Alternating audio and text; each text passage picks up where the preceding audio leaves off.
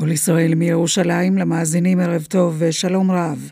השעה שבע והנה החדשות מפי ריבי גדות. שני ילדים מאושפזים במצב קשה לאחר שטבעו בבריכות שחייה. בבריכה פרטית בראשון לציון טבעה פעוטה כבת שנתיים. צוות של מגן דוד אדום עשה בפעולות החייאה והעביר אותה לבית החולים אסף הרופא. בבריכה במלון באילת טבע ילד בן שבע, הוא הועבר במצב קשה לבית החולים יוספטל בעיר. הוותיקן מבקש מהיועץ המשפטי לממשלה ויינשטיין להעמיד לדין את ראש תנועת להבה בנצי גופשטיין, בעקבות הפרסום כי הביע תמיכה בהצתת כנסיות. גופשטיין הכחיש את הדברים ואמר כי ציטט את הרמב"ם ואת ההלכה. הוא הדגיש כי אינו קורא להצתת כנסיות וכי הוא אזרח שומר חוק. הפלסטינים מדווחים על הצתת שדה באזור הכפר בורין שמדרום לשכם. גורמי צבא מסרו כי מתנחלים באזור טענו שהפלסטינים הם שהציתו את השדה. כתבנו גל ברגר מוסר כי האש כובתה לאחר שכילתה עשבים במקום ולא דווח על נפגעים. יושב ראש הרשות הפלסטינית אבו מאזן שיגר לנשיא איראן רוהני איגרת העוסקת בין השאר בקשרים בין טהרן לרמאללה. חבר הנהגת אש"ף אחמד מג'דלני מסר את האיגרת לשר החוץ של איראן זריף ואמר כי ההנהגה הפלסטינית מצפה לשיפור הקשרים עם טהרן. הישג למורדים בסוריה, כוחותיהם שבו וכבשו כמה כפרים באזור חמה שבמרכז המדינה, שבוע בלבד לאחר שהצליחו כוחותיו של אסד להשתלט עליהם. בלחימה השתתפו כוחות מג'בהת א-נוסרה, השלוחה של אל-קאעידה בסוריה, לצד כוחות של ארגון אסלאמי אחר, אחרר א-שאם, וארגוני מורדים אחרים. ארגון סורי לזכויות אדם מדווח כי מתקפת הנגד של המורדים אילצה את צבא סוריה לסגת לבסיסים מצפון מעבר לעיר חמה. לאזור שכבשו המורדים נודעת חשיבות בשל קרבתו להרי קלמון, מעוזם של בני העדה העלווית, שעימה נמנה הנשיא הסורי. הברית שלחה שישה מטוסי F-16 לטורקיה לסייע במאבק בארגון המדינה האסלאמית, כך הודיע נאט"ו. בשבוע שעבר הודיעו גורמים רשמיים בטורקיה כי מטוסי קרב של ארצות הברית כבר החלו להשתמש בשדה התעופה אינצ'רליק. עורכי החדשות רון נסיאל ורמי עדן התחזית מיד. תו הזהב קאש שווה ממש כמו מזומן, גם במבצעים וגם בסוף עונה. 1-800-692-692 והתחזית מחר תורגש הקלה בעומס החום, הטמפרטורות ירדו עוד ויהיו רגילות בעונה. ביום שלישי וביום רביעי בלא שינוי של ממש, וביום חמישי התחממות קלה. מידות החום החזויות בירושלים מ-22 מעלות בלילה עד 29 מעלות מחר בצהריים, בתל אביב מ-25 עד 31 בחיפה, מ-23 עד 30 בצפת, מ-20 עד 29, בבאר שבע מ-22 עד 34 ובאילת מ-28 מעלות בלילה עד 41 מעלות מחר בצהריים. זה סוף החדשות מכל ישראל. רשת ב' של כל ישראל, כל החדשות, השידור הציבורי שלכם ובשבילכם. מיד דין ודברים, אך לפני כן אה, מוקד התנועה. איתן גור, בבקשה. ערב טוב איריס לביא, ערב טוב למאזינים. דרך החוף עומס תנועה ממחלף גלילות עד יקום, בדרך חמש עומס תנועה ממחלף גלילות עד מורשה. גאה דרומה, מעומס תנועה ממחלף גאה עד מסובים, באיילון צפונה, ממחלף לגוארדיה עד ארלוזרוב, דרומה, ממחלף רוקח עד מחלף לגוארדיה. דרך תל אביב-ירושלים, עומס תנועה ממחלף לטרון עד שער הגיא. עד כאן ממוקד התנועה של כל ישראל, לדיווחים נוספים, כוכבי 955 מטלפונים ניידים 24 שעות ביממה, סעו בזהירות. השעה בחסות? גם בחיסכון, טוב שיש מגדל מאחוריך.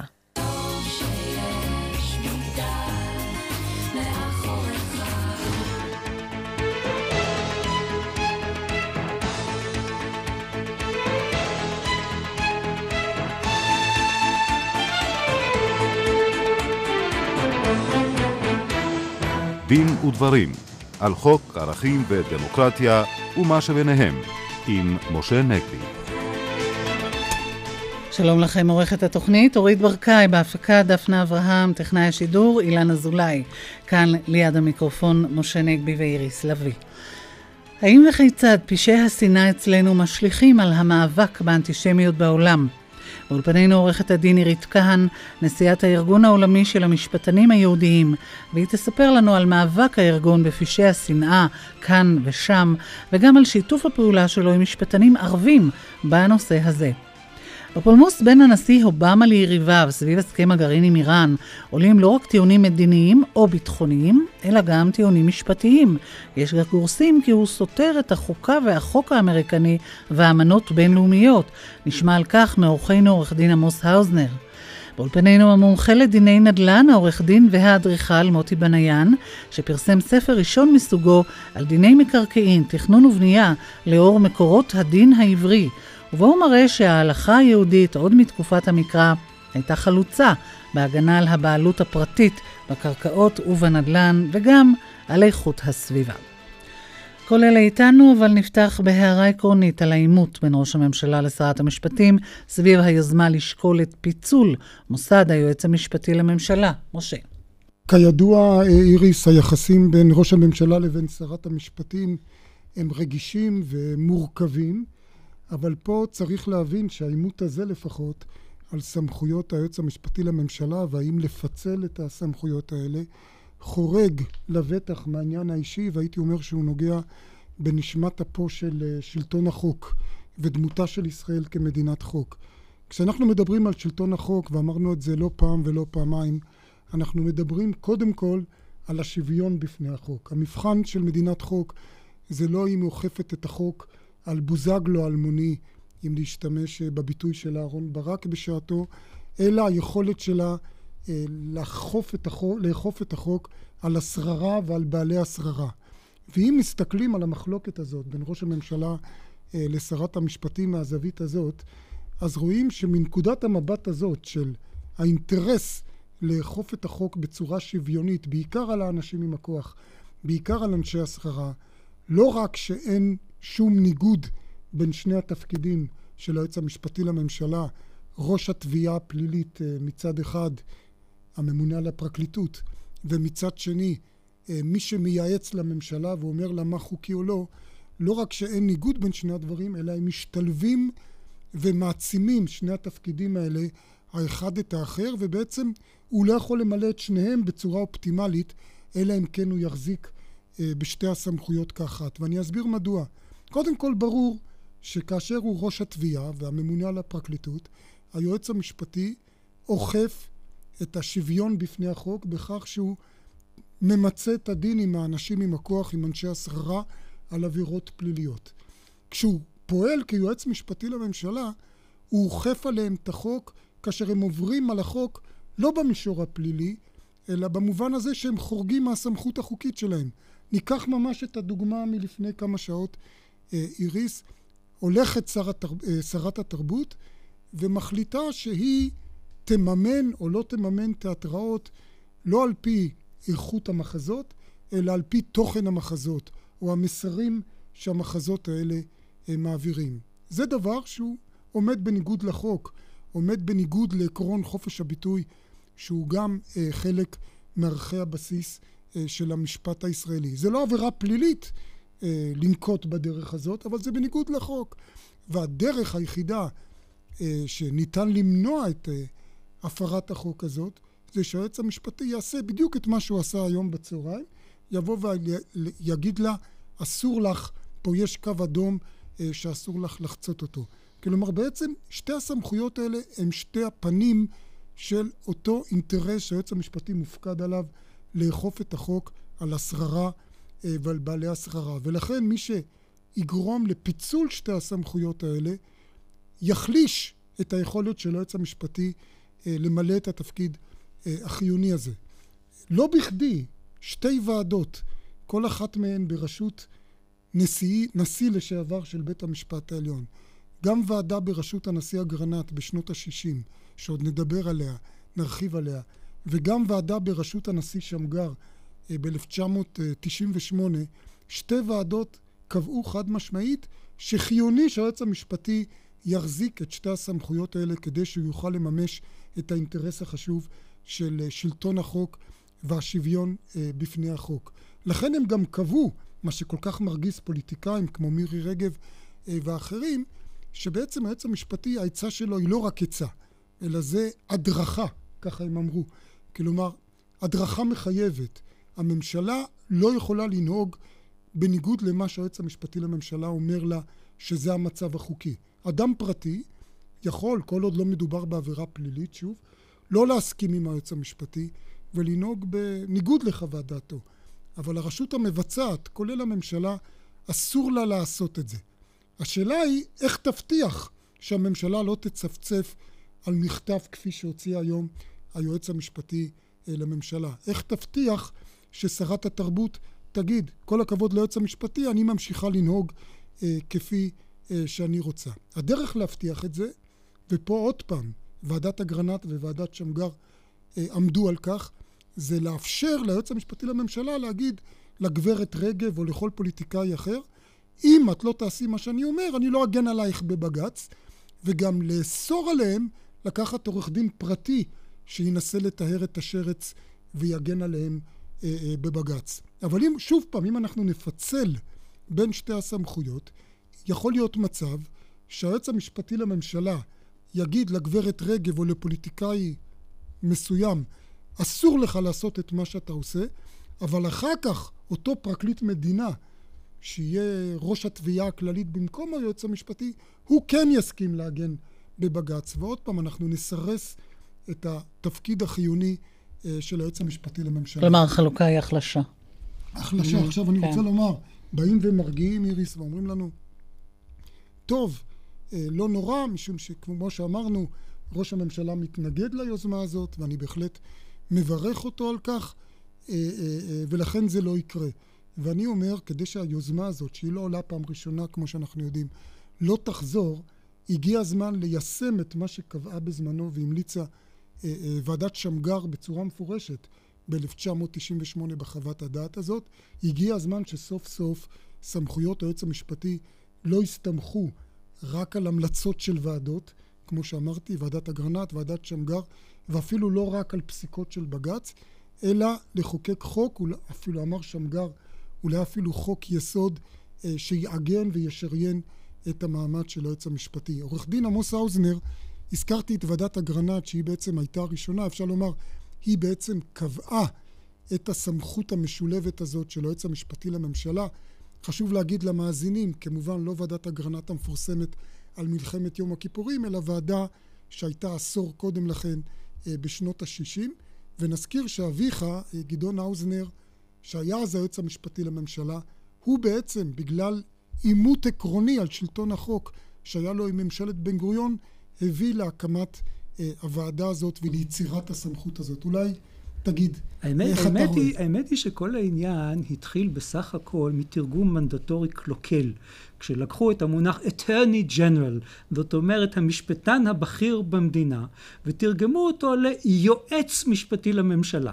ואז כשהתעורר אותו המשבר ב-1962, כאשר בן גוריון רצה להעמיד לדין איזה עיתונאי בשם לבנה, חיפש מה הנושא, אז הוא אמר, אה, הוא תהיה ליד הכור האטומי, אז הנה כבר מכניסים, ריגול, אטום, עניינים.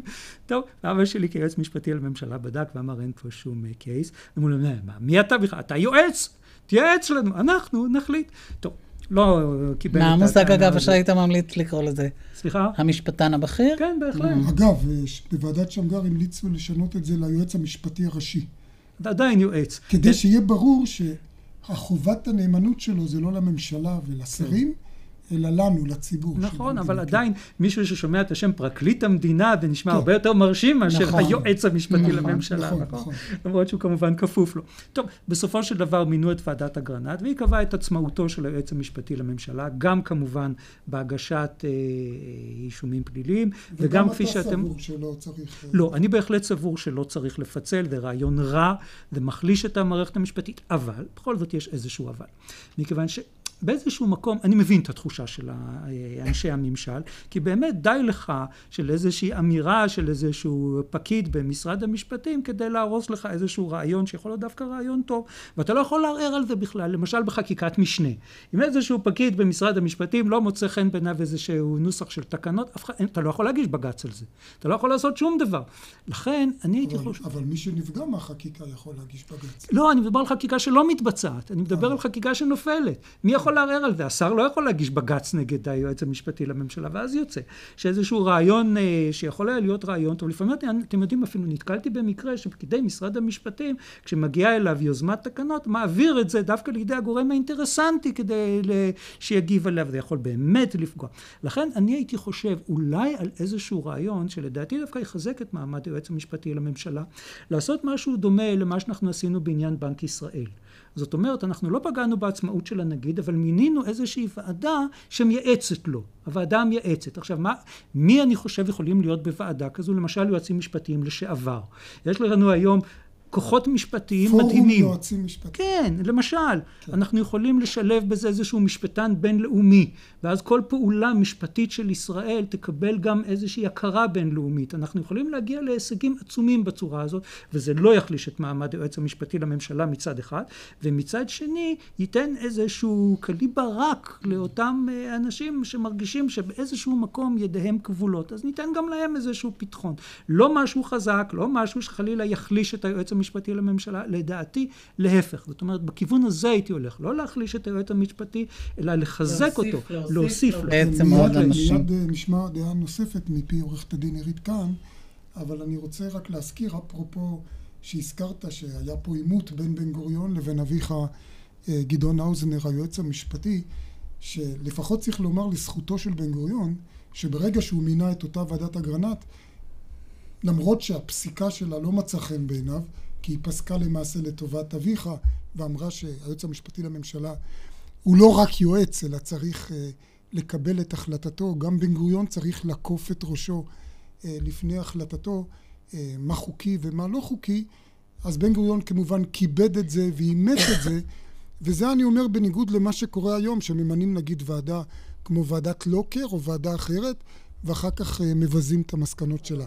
שני, אתה יודע, הוא אמנם קיבל את המסקנות, אבל יצר תנאים כאלה, שגדעון לא יכול היה להמשיך, לא יכול היה להמשיך בתפקיד שלו. איך את רואה את הדברים? אני רוצה שתי הערות, משה. אחת, כאשר הייתי בפרקליטות והייתי בחו"ל, נשאלתי על ידי... מזכיר שהיית מנהלת המחלקה הבינלאומית, כבר לפני הרבה זמן. נשאלתי הרבה מאוד פעמים בהרבה מדינות, תהו על התפקיד של היועץ המשפטי לממשלה, שמצד אחד הוא ראש התביעה אצלנו, והוא יועץ לממשלה, ושאלו אותי מדוע לא מפרידים. אומרת, יש מדינות שהן מדינות דמוקרטיות שהן חושבות אחרת.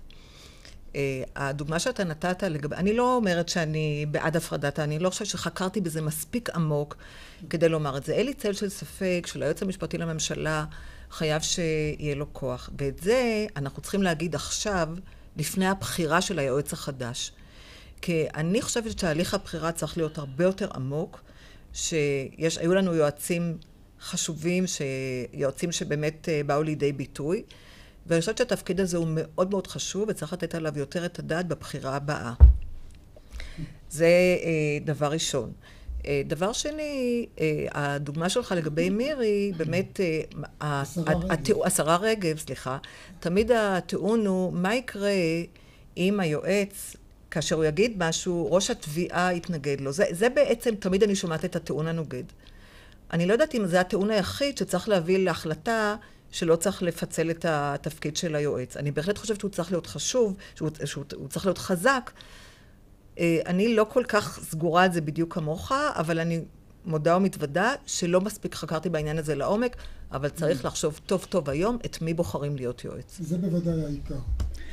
ועכשיו אנחנו רוצים אה, לפנות אלייך, אה, עורכת דין עירית כאן, כנשיאת הארגון העולמי של עורכי דין ומשפטנים יהודיים. ועוד לפני פשעי השנאה האחרונים, אתם כבר התגייסתם למאבק, אה, עוד לפני באמת הזוועות של השבועיים האחרונים, למאבק באיזה אופן? אז זהו. אז יש כמה נדבכים שאנחנו עשינו אותם. אני יכולה לציין שלושה עיקריים.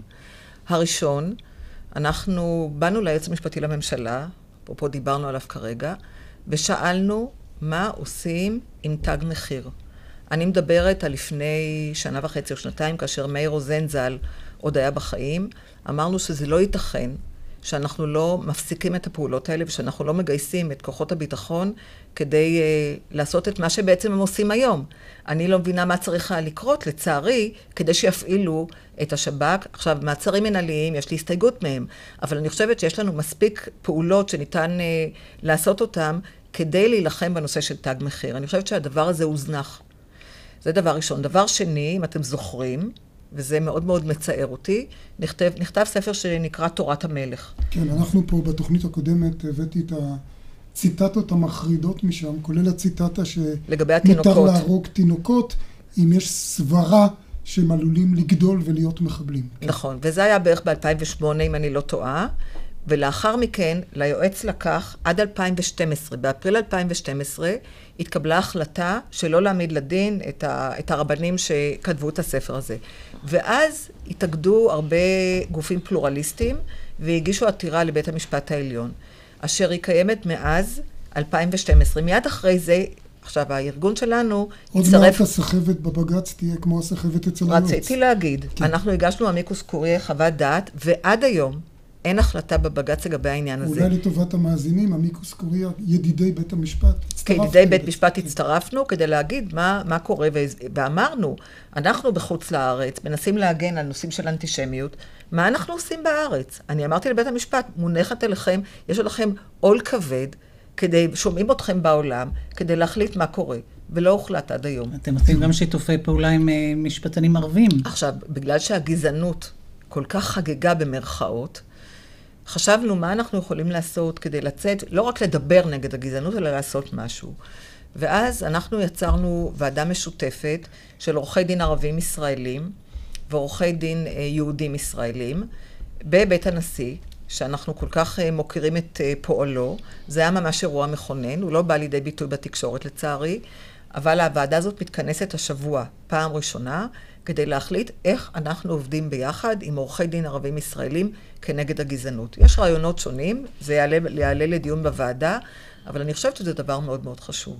אה, אני חושב שהדוגמאות שהבאת אה, רק מוכיחים באמת עד כמה אין צורך להיזקק לאמצעי הלא דמוקרטי הזה של מעצרים מנהליים, כי יש לנו כאלה עבירות ברורות של הסתה, ושוב, אני חושב שמאוד חשוב לטפל בגידולי הפרא. אני בכוונה קורא להם גידולי פרא ולא עשבים שוטים, כי זה כבר מזמן, כמו שאמר הנשיא, אה, לא רק אה, עשבים שוטים, אה, אבל עוד יותר חשוב לטפל בקרקע שבה הם צומחים, שזה בדיוק אותם רבנים שגם כתבו וגם הביעו הסכמה לספר כמו תורת המלך, שבאים ואומרים להרוג ערבים ולהרוג תינוקות ערבים זה בסדר. וזה לדעתי ממחיש שבאמת הבעיה היא לא שחסרים ראיות, חסרות ראיות, אלא כנראה אין מספיק רצון להיאבק, ואני חושב בהחלט שהפעולה שלכם כארגון היא, אה, שמייצג משפטנים יהודים לא רק בארץ, אלא גם בעולם, היא מאוד חשובה בהקשר הזה. אגב, איך משיק איריס, באמת, איך זה משליך מה שקורה, פשעי השנאה האלה, על, על המאבק באנטישמיות, שהוא המאבק העיקרי שלכם? אז מה שאנחנו עושים היום, הפעולה חדשה שעכשיו אנחנו עושים אותה, אני לא יודעת אם אתם יודעים, אבל בחוץ לארץ הייתה הגדרה שנקראה הגדרת עבודה של אנטישמיות, ומסיבות טכניות, אנחנו לא רוצים להגיד אנטישמיות, היא נמחקה. באירופה אני מדברת. כי בין ארה"ב ואירופה יש הבדל בגלל העניין של אה, freedom of expression, של חופש הביטוי. בארה"ב אין להם בעצם אה, אבל... חקיקה נגד hate speech. נכון. עכשיו, כן. מה שאנחנו עושים, אנחנו מתחילים באוסטריה, אנחנו עושים סמינר מטייל, שהוא יהיה בתוך משרדי המשפטים של מדינות אירופה, ואנחנו פותחים שיח. קודם כל, לשכנע אותם לגבי ההגדרה שהייתה, ואנחנו קצת משנים אותה, עובדים על ההגדרה הזאת, לקבל אותה, וב', איך משרד המשפטים ומשרד הפנים האוסטרי עושים את זה ביחד. אנחנו פותחים איתו שיח איך באמת לעבוד בצורה כזאתי, שניתן יהיה לעבוד כנגד אירועים אנטישמיים שהולכים וגדלים. אבל באוסטריה, לאור ניסיון העבר, הם לא במיוחד מקפידים דווקא? אז באוסטריה יש למשל את ה... יש חקיקה כנגד הכחשת שואה. Mm-hmm. אבל אם את רואה בפועל... מי הועמד לדין בפשעים אנטישמיים, אז את רואה שהמספר הוא מאוד מצומצם. ולכן אנחנו רוצים, אני לא, אנחנו לא באים מלמעלה, אנחנו באים כדי לפתוח איתם שיח ולהגיד מה הרעיונות שיש לנו. אנחנו מביאים איתנו דוקטורנטית שהיא לא יהודייה, מפולין, שכתבה את הדוקטורט שלה על אנטישמיות, ואדם מארצות הברית שעובד על זה מאוד מכיר את העניין באירופה, ואחר כך אנחנו רוצים לעבור משם להולנד, לגרמניה, לעשות סמינר מטייל ולעשות אחר כך כנס מסכם, שהוא כנראה בפריז, זה הכל בהתהוות, אבל אוסטריה, יש לנו כבר בנובמבר את המפגש הראשון. כלומר, מוזמנים משפטנים? מוזמנים אה, אנשים, גם פרלמנטרים. ב- באוסטריה זה סגור, זאת אומרת, זה לא לציבור הרחב, זה, זה שי- שיח שלנו עם אנשי משרד המשפטים ופרלמנטרים, שיש להם אה, השפעה על החקיקה. זה רעיון שהתחלנו אותו עכשיו, ועל פי לעבוד על התחושה זה. שלך, כל מה שקורה כאן עכשיו עם פשעי השנאה עלול בעצם לשמוט את הבסיס המוסרי מכל הפעילות הזאת, כי יגידו לך, קודם תעשו סדר אצלכם. אני אף פעם לא התביישתי לומר שאנחנו עובדים גם פה וגם שם, ואני חושבת שעכשיו, ואיכשהו נפל האסימון, לפחות אה, אצל אה, שר הביטחון, שהוא מתחיל לעבוד, אז אנחנו באמת אה, לא מדברים על אה, מעצרים מנהליים, אבל אני חושבת שהבינו שדבר כזה יכול להגיע לדבר נורא ואיום. אני ממש ממש מוטרדת מזה. עורך דין האוזנר, אני רוצה לספר בהיבט החיובי על גוף שאני בהנהלה שלו, שנקרא משואה, שזה המכון הבינלאומי ללימודי השואה, ואנחנו מארגנים שם כחלק מתוכנית הלימודים סמינרים נגד אה, גזענות בכלל. זאת אומרת, במסגרת לימודי השואה אנחנו מדגיר, מדגישים עד כמה נוראה היא הגזענות על כל הפנים שלה כלפי כל מי שמכילים אותה. מי הם התלמידים? התלמידים זה כמובן כאלה שמקבלים את התקצוב להגיע מכל הארץ. כן, ומגיעים שמענו לשם- דווקא ראיון איתכם עם נציג נכון. שלכם, נציגה. איה בן נפתלי. כן, איה רציתי בן רק נפתלי. להגיע, לה- להגיד למען השקיפות, אנחנו עושים את זה יחד עם אוניברסיטת תל אביב, עם פרופסור דינה פורת, שלה יש את ההתמחות מבחינת אנטישמיות, אנחנו עושים את זה ביחד, את הפעולה שדיברתי על הסמינרים האלה. אני חושב שאולי הארגון שלך והארגון של אה, עורך דין האוזנר יכולים גם לשתף פעולה. לשתף פעולה. בסמינר בעד שיתופי מטייל אולי פעולה. כלשהו. תודה רבה לך, אה, עורך דין עירית כאן. אנחנו נפנה לקצת פרסומות, עדכון חדשות, ונחזור כאן בדין ודברים ברשת ב'. כשהכרנו, היה בינינו קליק, אבל היום כבר שומעים את החריקות. זו לא את, זה אני, שמתקדם ליונדאי חדשה. יונדייט, נפרדים מהרכב הישן ויוצאים עם יונדאי חדשה. חגיגת המרה trade-in על כל הדגמים, מחמישה עד 11 באוגוסט, בכל אולמות התצוגה של יונדאי, לפרטים כוכבית 5606. כן לזקן, כוכבית 2284, פועל למענכם למיצוי זכויות הגמלאי והזקן. כן לזקן, כוכבית 2284, השירות חינם. ברכב אתה משקיע בקופסת פח קטנה בריח קוקוס. לא תשקיע קצת גם במוח שלך? הצטרף למינוי דיגיטלי של הארץ ותקבל חודש ראשון חינם בלי התחייבות. המבצע לשבוע בלבד, פרטים באתר הארץ ובכוכבית 5200. יש לך 19 הודעות חדשות מגברים שרוצים להכיר אותך. גם אתן רוצות? חייגו, 1-950-5050. פיתחו תיבה קולית, תקבלו הודעות ממי שישמח להכיר אתכן, ותוכלו להמשיך לדבר עם מי שתרצו עוד היום. 1-950-5050. Love me. 1-950-5050. בעלות שיחה ברשת המנוי ליעד תוכן בתוספת 50 אגורות לדקה. הודעה חשובה ליוצאים לחו"ל. עכשיו בעלם דיוטי פרי, DVD נייד 10.1 אינץ' מבית ניופן, רק ב-99 דולר. עלם דיוטי פרי, לא טסים בלי שנכנסים. את אחרי לידה ורוצה לחזור לבטן שטוחה, ואין שום מטפלת בסביבה. בעיה? עם סטודיו C אין בעיה. עכשיו בסטודיו C, שירות בייביסיטר חינם שדואג לתינוק שלך, בזמן שאת דואגת לגזרה. סטודיו C, כוכבית חמישים, ארבעים וחמש. ועכשיו במבצע. סקר דעת קהל בעבור המבחן של המדינה בדק ומצא שלושה מכל ארבעה בעלי דעה בחרו דלתות פנדור. דלתות הפנים הטובות והדקורטיביות ביותר בישראל.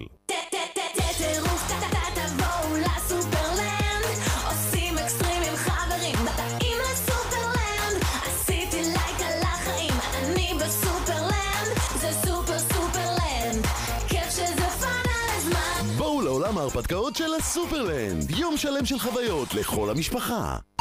הודעה חשובה ליוצאים לחו"ל, עכשיו בעלם דיוטי פרי. מבחר סמארטפונים של החברות סמסונג, אייפון ו-LG במחירי דיוטי פרי. לא טסים בלי שנכנסים, עלם דיוטי פרי. כן לזקן, כוכבית 2284, פועל למענכם למיצוי זכויות הגמלאי והזקן. כן לזקן, כוכבית 2284, השירות חינם. אימא מתלבטת בנוגע לדיור מוגן, והאמת היא שאני לא ממש יודעת מה לייעץ לה. מצד אחד זה הולך ונעשה יותר קשה להיות לבד, ומצד שני לעבור לדיור מוגן זו התחייבות. צריך למכור את הבית. בית בכפר מציגה את שיטת הליסינג לדיור המוגן. תשלום חודשי בלבד, המאפשר להורים שלכם להשכיר את ביתם הישן ולשכור את הבית החדש שלהם בבית בכפר. בלי פיקדון, בלי התחייבות ובלי למכור את הבית. התקשרו, 1-800-30-70-70, בית בכפר. כפוף לתקנון. דלתות פנדור, דלתות הפנים הטובות והדקורטיביות בישראל. 88 FM חוגגים 20 בפסטיבל הג'אז באילת מ-23 עד 26 באוגוסט. אנו נהיה שם, נחגוג ונקליט את מיטב המופעים, כי ג'אז זה 88.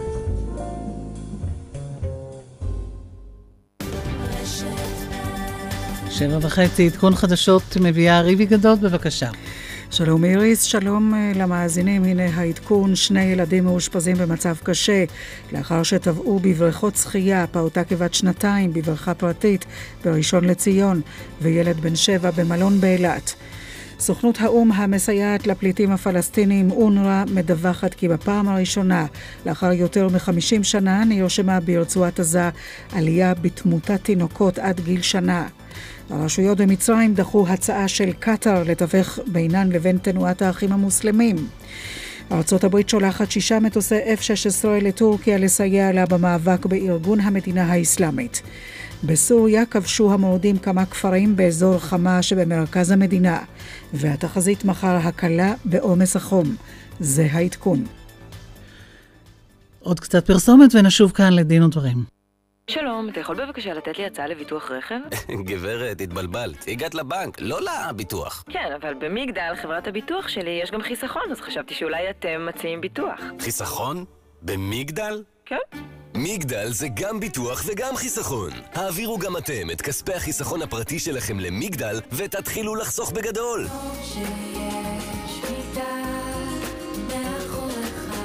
מגדל חברה לביטוח בע"מ, אין באמור ייעוץ מקצועי, אישי או פנסיוני. כנתן זהבי, ההורים מזדקנים וזקוקים לכם יותר ויותר. אתם רצים בין רשויות ומוסדות בניסיון לסייע. למזלנו עומדת לצידנו עמותת רעות שמשרתת את הקהילה כבר 75 שנה. במרכז המידע רעות אשל תוכלו לקבל תשובות על שאלות הקשורות בזכויות הוריכם. עזרה בבית או בבית אבות, ייעוץ משפטי, שיקום, סיעוד וגריאטריה. חפשו באינטרנט רעות משפחה מטפלת או התקשרו לרעות אשל, 1-700-700-204. הרכב לא מניע? עכשיו באוטודיפו, מצבר שנאפ שבמבצע רק ב-490 שקלים. אוטודיפו, חסכת או נסעת?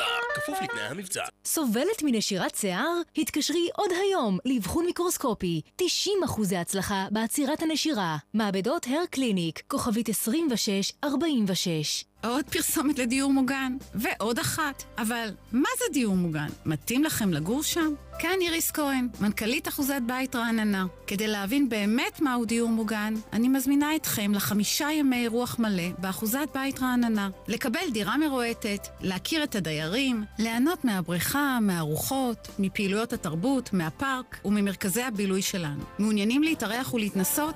הכינו את המזוודות. התקשרו, כוכבית 9997. בדיקה שנעשתה בעבור הכנסת מצאה כי חברת לבנת פורן משיגה לכם קצבה גבוהה יותר ב-30% בממוצע משאר החברות שנבדקו. 30% יותר. אז אל תתפשרו על פחות מהטוב ביותר. התקשרו עכשיו, כוכבית 2468.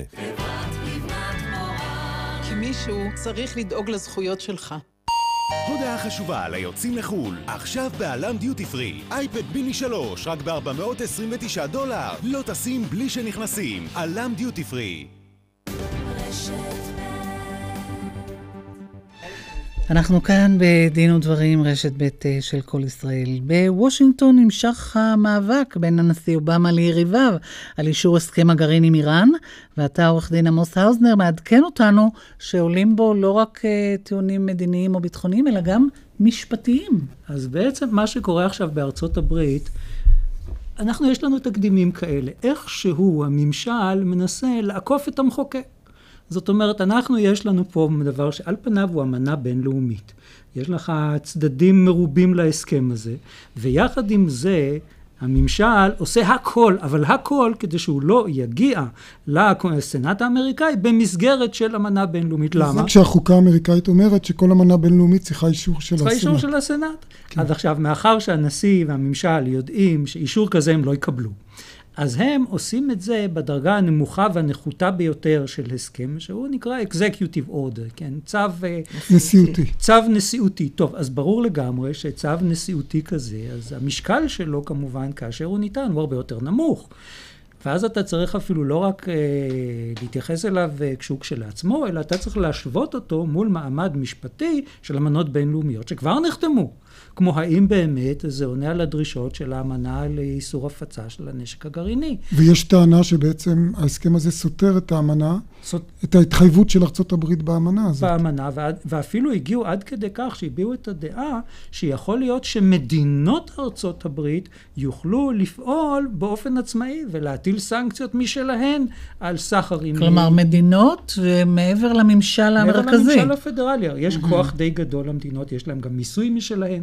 אז ייתכן, השאלה הזאת היא לא לגמרי ברורה, יש דעות לכאן ולכאן, אבל בהחלט יש אפשרות שאם באמת ההליך הזה, ש...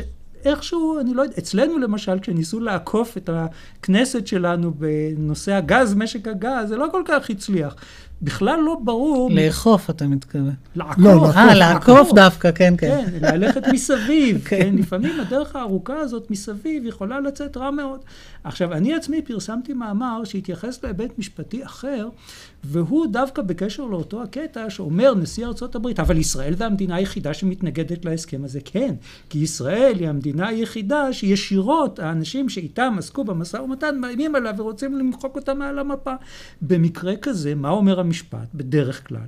כאשר אתה מתדיין על זכויותיו של צד שלישי, אתה צריך לשתף אותו. אחרת מה שאתה מגיע לא יכול להיות תקף מבחינה משפטית אם אתה לא שיתפת את אותו הצד בדברים שנוגעים לעתידו. והנה עשו הכל בשביל שישראל שלנו לא תהיה חלק מהמשא ומתן.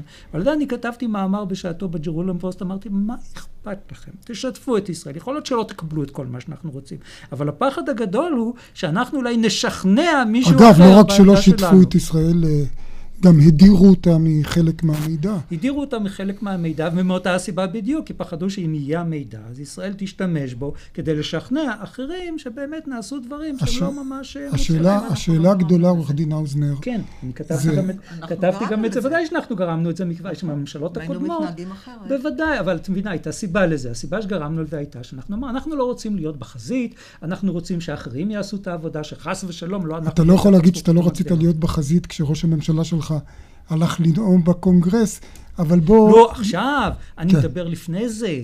כן. אבל ראש הממשלה, כשהוא הלך לנאום בקונגרס, הוא אמר, תפילו את ההסכם. הוא לא אמר, תשתפו את ישראל. פה כן. לדעתי הוא טעה. הוא צריך כן. היה להגיד, טעות גדולה. הוא צריך היה להגיד, תשתפו אותנו, הוא לא צריך היה להגיד, בואו נהרוס את כן, אבל השאלה, אה, אה, אה, עורך דין האוזנר, וכמו שאמרת, יש כל מיני טיעונים משפטיים כאלה או אחרים שמעלים בארצות הברית, וגם הטיעון שלך כמובן, יש בו ממש.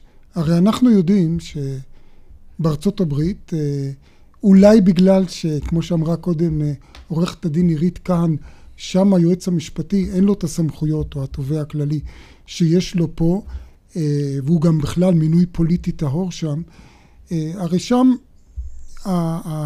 לא היועץ המשפטי וכנראה גם לא בית המשפט לא יתערב וימנע את ביצוע ההסכם. אבל מה שכן יכול להיות, אלא אם כן תקן אותי אם אני טועה, שדברים ספציפיים שיעשו כשירצו ליישם את ההסכם הזה, אולי אנשים פרטיים שעלולים אה, אה, להיפגע מכך, אה, ינקטו הליכים משפטיים על סמך הטיעון שאתה טוען, ויבקשו צו מניעה. אני אביא לך דוגמה שכבר ראיתי שארגון שורת הדין, ארגון ישראלי, עורכת הדין ניצנה דרשן לייטנר, פנתה בשם נפגעי טרור שטרור שמקורו באיראן אה, לטענתה, אה, שאומרים, אנחנו נגיד, מבקשים צו מניעה נגד הפשרת הכספים האיראנים בארצות הברית, שזה חלק מן ההסכם, כי זה כספים שאנחנו רוצים לקבל כפיצוי אם נזכה בתביעה. אתה רואה סיכוי ריאלי לתביעות מן הסוג הזה? תראה, לפעמים הנושאים עולים לך בצורה שאתה לא מתכנן, כמו למשל השאלה איך ירשמו ילד שנולד בירושלים. לך כן. תדע שהשאלה הזאת תגיע עד פתחו של בית המשפט העליון של ארה"ב. והוא יתערב. והוא יתערב, כמה אמנם, פעמים. כן. כן, אבל דברים כאלה קורים. אני רוצה להגיד איזושהי מילה על ההיבט הבינלאומי מבחינתו של המשפט הפלילי הבינלאומי. אחת הביקורות שיש לי לפחות על המשפט הפלילי הבינלאומי, שהוא איננו מונע בעיות. זאת אומרת, אחרי שיש לך כבר מישהו ביצע איזה פשע של השמדת עם, אז אתה בא 20, 30, 40 שנה אחרי זה ואתה מגיש נגדו איזשהו משפט. תעשה משהו כדי למנוע. במשפט האזרחי עושים את זה כל כך הרבה. יש לך עבירה של קשר פלילי למשל. או שאת- הסתה. או הסתה. או דיברנו הסתה. קודם על הסתה פה. נכון. צריך מה לזכור קורה? את ההסתה של אחמדינג'אד וכולי, ש... אבל זה צריך לזכור שהאמנה לפשע השמדת עם כן. אומרת שהסתה לפשע השמדת עם היא כמו פשע השמדת עם. כן, אבל לא עשו הדברים- כלום כמו לא עשו עם כלום. זה שום לא דבר, עשו אבל צריך... כן, ועל זה אני דיברתי ב-2012 באו"ם, וזכיתי להמון תשואות על הנושא הזה. אבל רק תשואות. רק תשואות, ולמעשה ההסכם הזה, אם נחשוב עכשיו לחבר את שני הנושאים האלה, אנחנו הולכים אחורנית בכיוון הזה. כי אותו אחד שאנחנו היינו חושבים שצריך להעמיד אותו לדין על ההסתה הזאת כדי למנוע את ההמשך שלה, אז אנחנו עושים איתו איזשהו הסכם שמכל ההיבטים האלה מתעלם לחלוטין. ואתה נותן לו עוד את התקציבים כדי שהוא עוד ימשיך בהסתות שלו גם בעתיד, וקרוב לוודאי שאת האמצעים בסופו של דבר, בדרך זו בדרך אחרת, הוא ישיג גם אם ונצא מההנחה הכל כך אופטימית שהאמנה את התפקיד שלה תשיג. יהיו אמצעים אחרים. עורכת הדין עירית כהן, אני רוצה לשאול אותך כמי שעומדת בראש אה, ארגון המשפטנים היהודים הבינלאומי, את בטח במגע עם משפטנים יהודים בארצות הברית, אני מניח שהם מהווים חלק ניכר מן הארגון שלכם. אה, אה, את, את חשה שכל המאבק הזה סביב ההסכם אה, מכניס אותם למצוקה? אנחנו שומעים על כל הדילמה הזאת של נאמנות כפולה שזה מעלה, במיוחד על רקע עכשיו שגם משתחרר פולארד שקשור לסוגיה הזאת. איך את רואה את זה? תראה, אני רוצה להיות הגונה ולומר שמאחר והארגון הוא לא עוסק בנושאים אה, פוליטיים, יש פה קצת סממן פוליטי, אני עכשיו אומרת את הדעה שלי אה, בעצמי. אני חשה לא רק בגלל העניין של אה, משפטנים, כי בעלי הוא אמריקאי, נו, מה אפשר לעשות? זה קרה. ויש קורה לנו במשפחות הרבה, קורה במשפחות, ויש לנו הרבה חברים בארצות הברית. ראש הממשלה, בעיניי, עושה מעשה שלא ייעשה. לקרוא ליהדות ארצות הברית להתייצב למען ישראל נגד הנשיא, לא רק אני אומרת את זה, גם מי שעומד בראש, אה, מלקום אולמלן, שהוא בראש ועידת הנשיאים, אמר, אפשר לומר, ואני מאמינה בכל לב, ואני חושבת שלהסכם הזה יש הרבה מאוד מגבלות, וגם לא יודעים את החלק הסודי, לא נתחיל להיכנס לזה, כולנו קוראים על זה. אפשר לומר, רבותיי, לקרוא לאנשים בארצות הברית, אלה הן המגבלות שהן בלתי ראויות מבחינת הסכם כזה.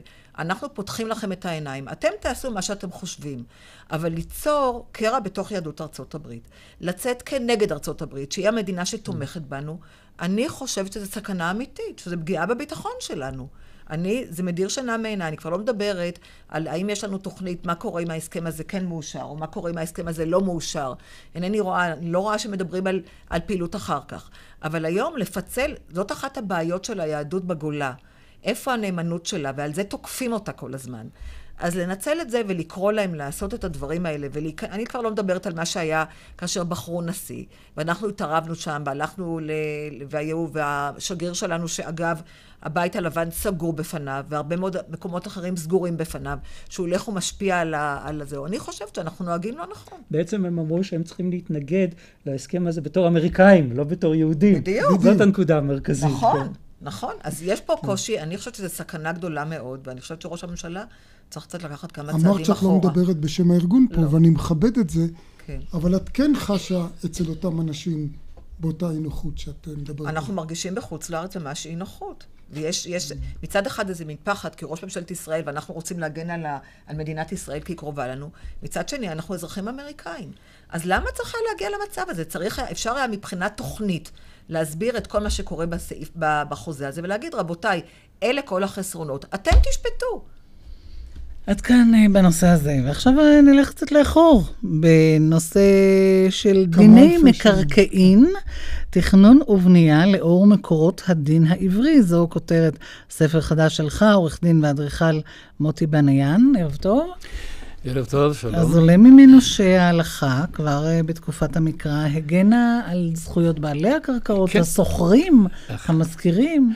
לכן אני בספר הזה ניסיתי לעשות uh, סוג של uh, צילום רנטגן uh, למקורות, והחל מהתנ"ך uh, כמובן. אם אנחנו מדברים על uh, נושא של uh, קדושת הקניין, הלוא לא לפגוע בקניינו של מישהו, במקרה הזה קניין המקרקעין, זה יכול להיות באחד משני האופנים. או אה, אה, בן אדם פרטי שאסור לו לפגוע בקניינו של האחר, או מצד השלטון, או מצד השלטון. בואו נראה בכל אחד מהם איך באמת המקורות מתייחסים לזה, ואני חושב שאנחנו מגלים שם דברים שיחסית לא רק לעידן שהדברים האלה נכתבו, כן, אה, אה, של אה, לפני אלפי שנים, גם נכון להיום הם נחשבים באמת כדברים מאוד מאוד מעניינים. קודם כל, למשל. ומתקדמים מאוד. למשל, עניין של הימנעות מהשגת הגבול, אנחנו לומדים על לא תשיג גבול רעך אשר גבלו ראשונים בנחלתך וכדומה, שמופיע בספר דברים י"ט, זה למעשה הבסיס לכך שאסור לפגוע בקניינו של האחר. ואם תבוא ותאמר, תשמע, כתוב, לא תשיג גבול רעך. רעך, אולי הכוונה רק ליהודים. אולי רק ליהודים. אולי uh, לגר אפשר לעשות את זה. אבל אנחנו מוצאים פסוק אחר בויקרא, בספר ויקרא, בפרק י"ט, שבא ואומר שהגר יהיה כאזרח כמוך, ויהיה לו חוק כמוך, ועוד דבר יהיה, אנחנו תמיד מצ... מצטטים את הפסוק ואהבת לרעך כמוך, ואנחנו חושבים שהפסוק הזה הוא רק לגבי אה, אה, אחינו היהודים.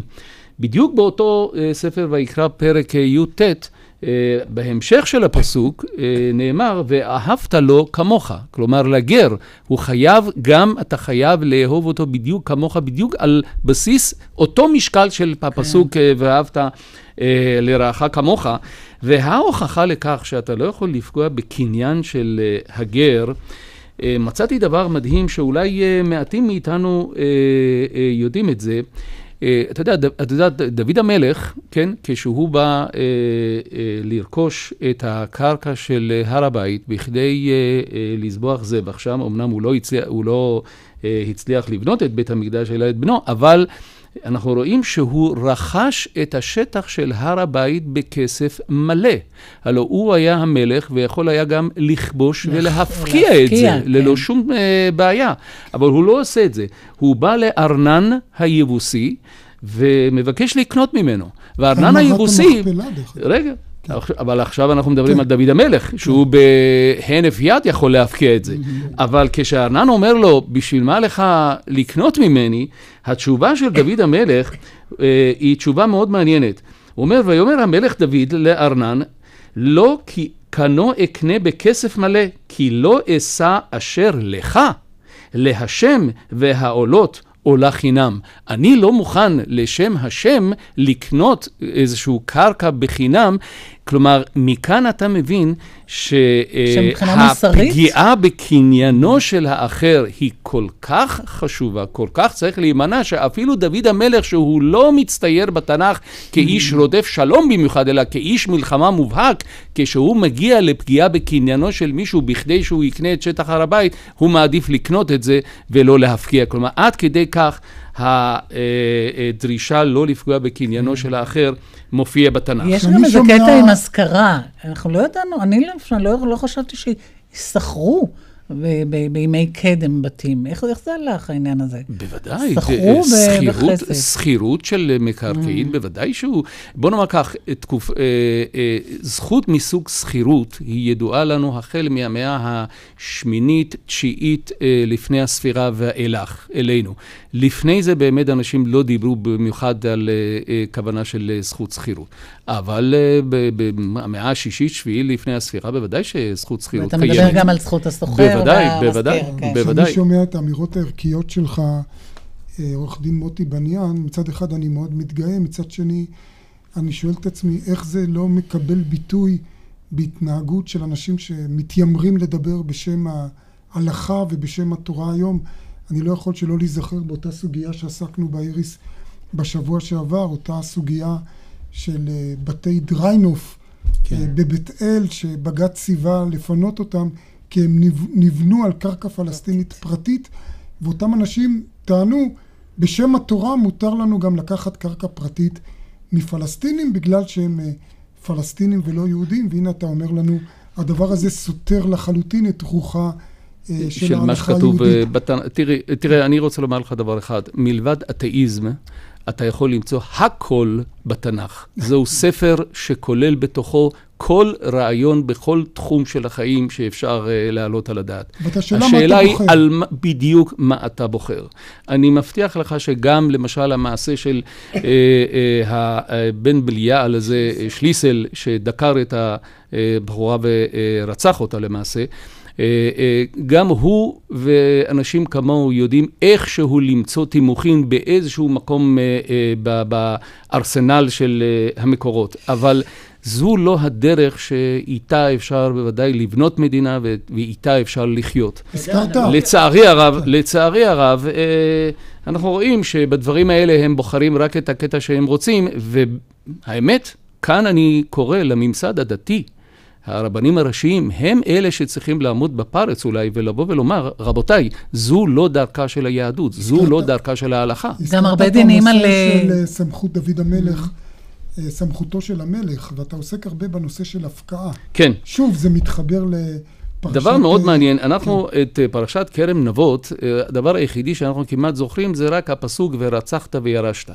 אבל כשאנחנו... השאלה, הרצחת וגם אה, כן, ירשת. כן. ה- העניין הוא כשקוראים את הסיפור הזה מנקודת מבט נדל"נית, וזה בדיוק מה שמעניין אותי בספר הזה, אתה רואה שאחאב המלך, הוא מחפש את העילה החוקית. החוקית לבוא ולקחת את החצר. כי הלוא מה הוא רצה? לקחת את, את הפרדס או את הקרקע של אה, אה, נבות עזריאלי בכדי כדי לספח. לחצר שלו. להרחיב חצר של מלך זה לא עילה חוקית, כי זה לא עילה לצורכי ציבור וכולי וכולי. עצם ההתלבטות הזו, כן, היא מראה שגם המלך, שהוא לא בדיוק אה, אה, טלית שכולה תכלת, עדיין אה, כפוף לאי אלו חוקים בכדי לפגוע בקניינו של מישהו אחר, ואז באה אשתו איזבל ואומרת לו, למה אתה כל כך אה, אה, מודאג? בוא אני אמציא לך את העילה.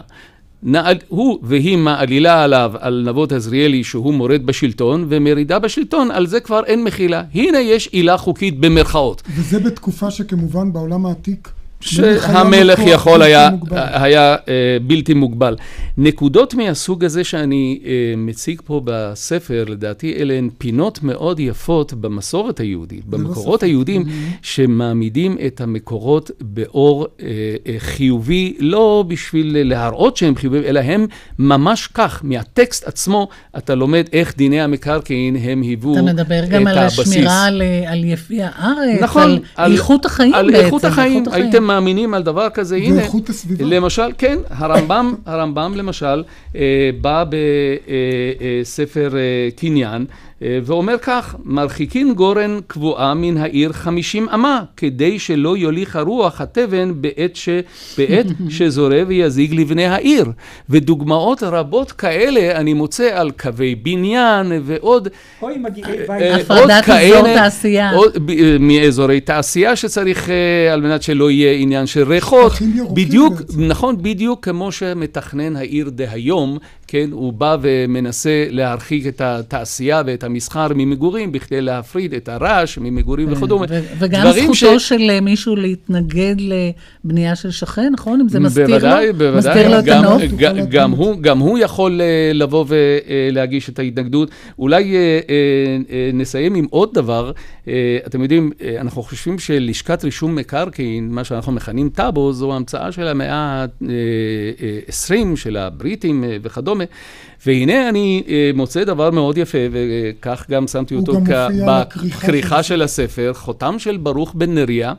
אה, בספר ירמיהו, בפרק ל"ב, אנחנו לומדים על עסקת מקרקעין שעושה ירמיהו הנביא, שקונה קרקע בענתות בירושלים. ומי העד על העסקה הזאת? ברוך בן, בן נריה, סגנו, ושם נאמר באופן מפורש שהכינו שני שטרות, השטר החתום והשטר הגלוי. השטר הגלוי הוא השטר שהקונה מקבל בכדי להוכיח שהוא קנה. אבל מה קורה אם הקונה מאבד את השטר הזה? מה קורה אם היום אני, אין לי את חוזה הרכישה שלי? אני הולך ללשכת רישום מקרקעין טאבו, נכון? מוציא ואני מוציא משם. והסוכן. יפה. אז באותם ימים לא הייתה לשכת רישום מקרקעין, אבל ברוך בן נריה החזיק ש- שטר נוסף, זה שטר החתום. החתום במובן ה, אה, אה, מה שנקרא אה, מוחבא, שהוא מאחסן אותו אצלו, ואז הוא שם את החותמת שלו, וכל מי שלאחר מכן רוצה לבוא ולהגיד, הנה, רכשתי את הקרקע הזו לפני עשר שנים, אבל איבדתי את השטר, בואו נלך לברוך בן נריה, הוא בוודאי מאחסן את זה. לכן אני מכנה את ברוך בן נר- נריה כרשם. המקרקעין הראשון הידוע לנו בהיסטוריה, והדבר הטוב ביותר הוא שאת החותם שלו מצאו בחפירות של אה, ירושלים, בירושלים, לפני כ-30 שנה, והדגם האמיתי שלו, האורגינלי שלו, האורגינלי שלו, נמצא במוזיאון ישראל. לכן העדפתי לשים אותו אני חושב, בכריכה של הספר. אני חושב, עורך דין מוטי בניאן, שמי שקורא את הספר שלך לא יכול שלא להתפעל מעומק ורוחב היריעה, שבאמת אה, סרקת פה את כל המקורות והראית את הפנים היפות של היהדות. תודה זה רבה. בהחלט מרענן. תודה. תודה רבה. אנחנו מסיימים כאן. תודה לכל אורחינו, לעורכי הדין עירית כהן, עמוס האוזנר ומוטי בניאן, עורכת התוכנית, אורית ברקאי, מפיקה דפנה אברהם, הטכנאי אילן אזולאי. ליד המיקרופון היינו משה נגבי ואיריס לביא.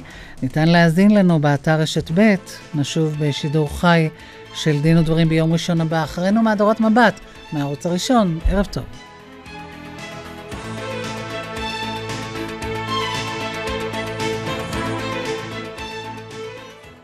חכם סיני אומר, חכם בלילה אומר, קווי לילה, עשרות קווי תחבורה ציבורית מנהריה עד אילת מחכים לכם עד השעות הקטנות של הלילה ובמחיר נסיעה רגילה. פרטים באתר קו לילה או במוקד כל קו, כוכבית 8787. קווי לילה, פתרון גדול לשעות הקטנות. משרד התחבורה והרשות הלאומית לבטיחות בדרכים. הצמיגים שחוקים? עכשיו באוטודיפו, 200 שקלים הנחה בקניית ארבעה צמיגי גודהיר. אוטודיפו, חסכת או נסעת? הרופא צודק, עלינו לנסות הכל לפני שמחליטים על ניתוח ברכיים או גב. אמנם הכאב חזק וטורדני, אך בכאב אפשר לטפל בשיטת אפוסטרפיה. בדיקת הליכה ממוחשבת, אבחון קליני של פיזיותרפיסט והתאמה אישית של הטכנולוגיה הרפואית. העומס על המפרקים פוחת והכאב נחלש. הבדיקה חינם, והטיפול בהשתתפות הביטוחים המשלימים של קופות החולים. חפשו בגוגל אפוסטרפיה. אפוסטרפיה. התקשרו, כוכבית 2767. השעה בחסות? גם בחיסכון, טוב שיש מגדל מאחוריך.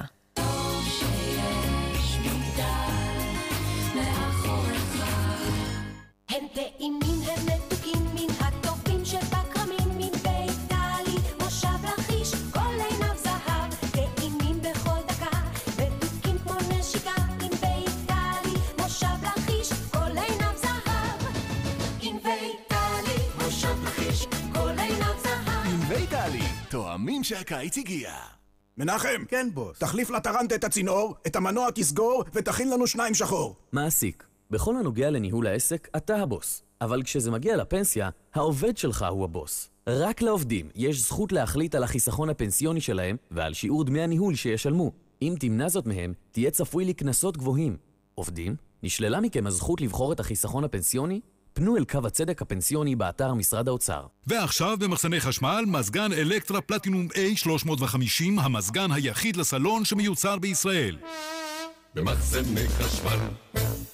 ראונד ראונד גט אראונד רק עם עופרן חלמת על חופשה חמישה כוכבים, אבל שכרת רכב חמישה כוכבית. כוכבית ביטוח והשתתפות עצמית, כוכבית דמי ביטול, כוכבית הגבלת קילומטראז' בפעם הבאה. רק עופרן, לשכור רכב לחו"ל בלי דאגות ובלי כוכביות. פרטים בעופרן co.il ואצל סוכני הנסיעות. עופרן, ככה שוכרים רכב בעולם. רק עם עופרן. הרכב לא מניע? עכשיו באוטודיפו, מצבר שנאפ שבמבצע רק ב-490 שקלים. אוטודיפו, חסכת או נסעת? כפוף לתנאי המבצע. ועכשיו במחסני חשמל, שלוש שנות אחריות על כל המזגנים העיליים של אלקטרה. המחיר נמוך מדי במחסני חשמל עכשיו בניו פארם 365. מבצעים לוהטים שאסור לפספס. רק עד יום שלישי, ובלעדי לחברי מועדון. לדוגמה, האגיס ליטל סווימרס שבמבצע ב-15 שקלים בלבד. בקנייה ב-80 שקלים ויותר ממוצרי החנות. ניו פארם, פשוט משתלם. כפוף לתנאי המבצע. אופטיקה הלפרין. עכשיו מבצע באופטיקה הלפרין. 50 אחוזי הנחה על כל החנות. כמה? עכשיו באופטיקה הלפרין. 50 אחוזי הנחה על כל החנות. אופטיקה הלפרין. הצמיגים שחוקים? עכשיו באוטודיפו, 200 שקלים הנחה בקניית ארבעה צמיגי גודהיר. אוטודיפו, חסכת נסעת! ועכשיו במחסני חשמל, מזגני אלקטרה פלטינום A פחות משני שקלים ללילה שלם של מיזוג מ-1790 שקלים. במחסני חשמל. טועמים שהקיץ הגיע עם ענבי טלי. ענבי טלי חוגגים במבצע שימתיק לכם את הקיץ. קנו ענבי טלי ותוכלו לזכות ב-50 אלף שקלים, וגם להשתתף בהגרלת חמישה זוגות אופני הרים בכל יום. פרטים בסלסילות. רשת ב' של כל ישראל. אנו עוברים עתה אל הטלוויזיה הישראלית, הערוץ הראשון, לשידור מהדורת מבט.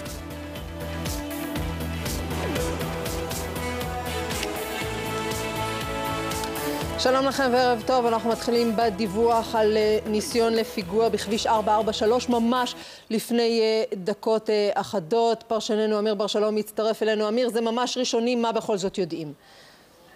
ישראלי שנדקר ככל הנראה בכתפו, מצבו קל, בתחנת הדלק דור בכביש 443. הדוקר נורה ונפצע על ידי כוח צה"ל שהיה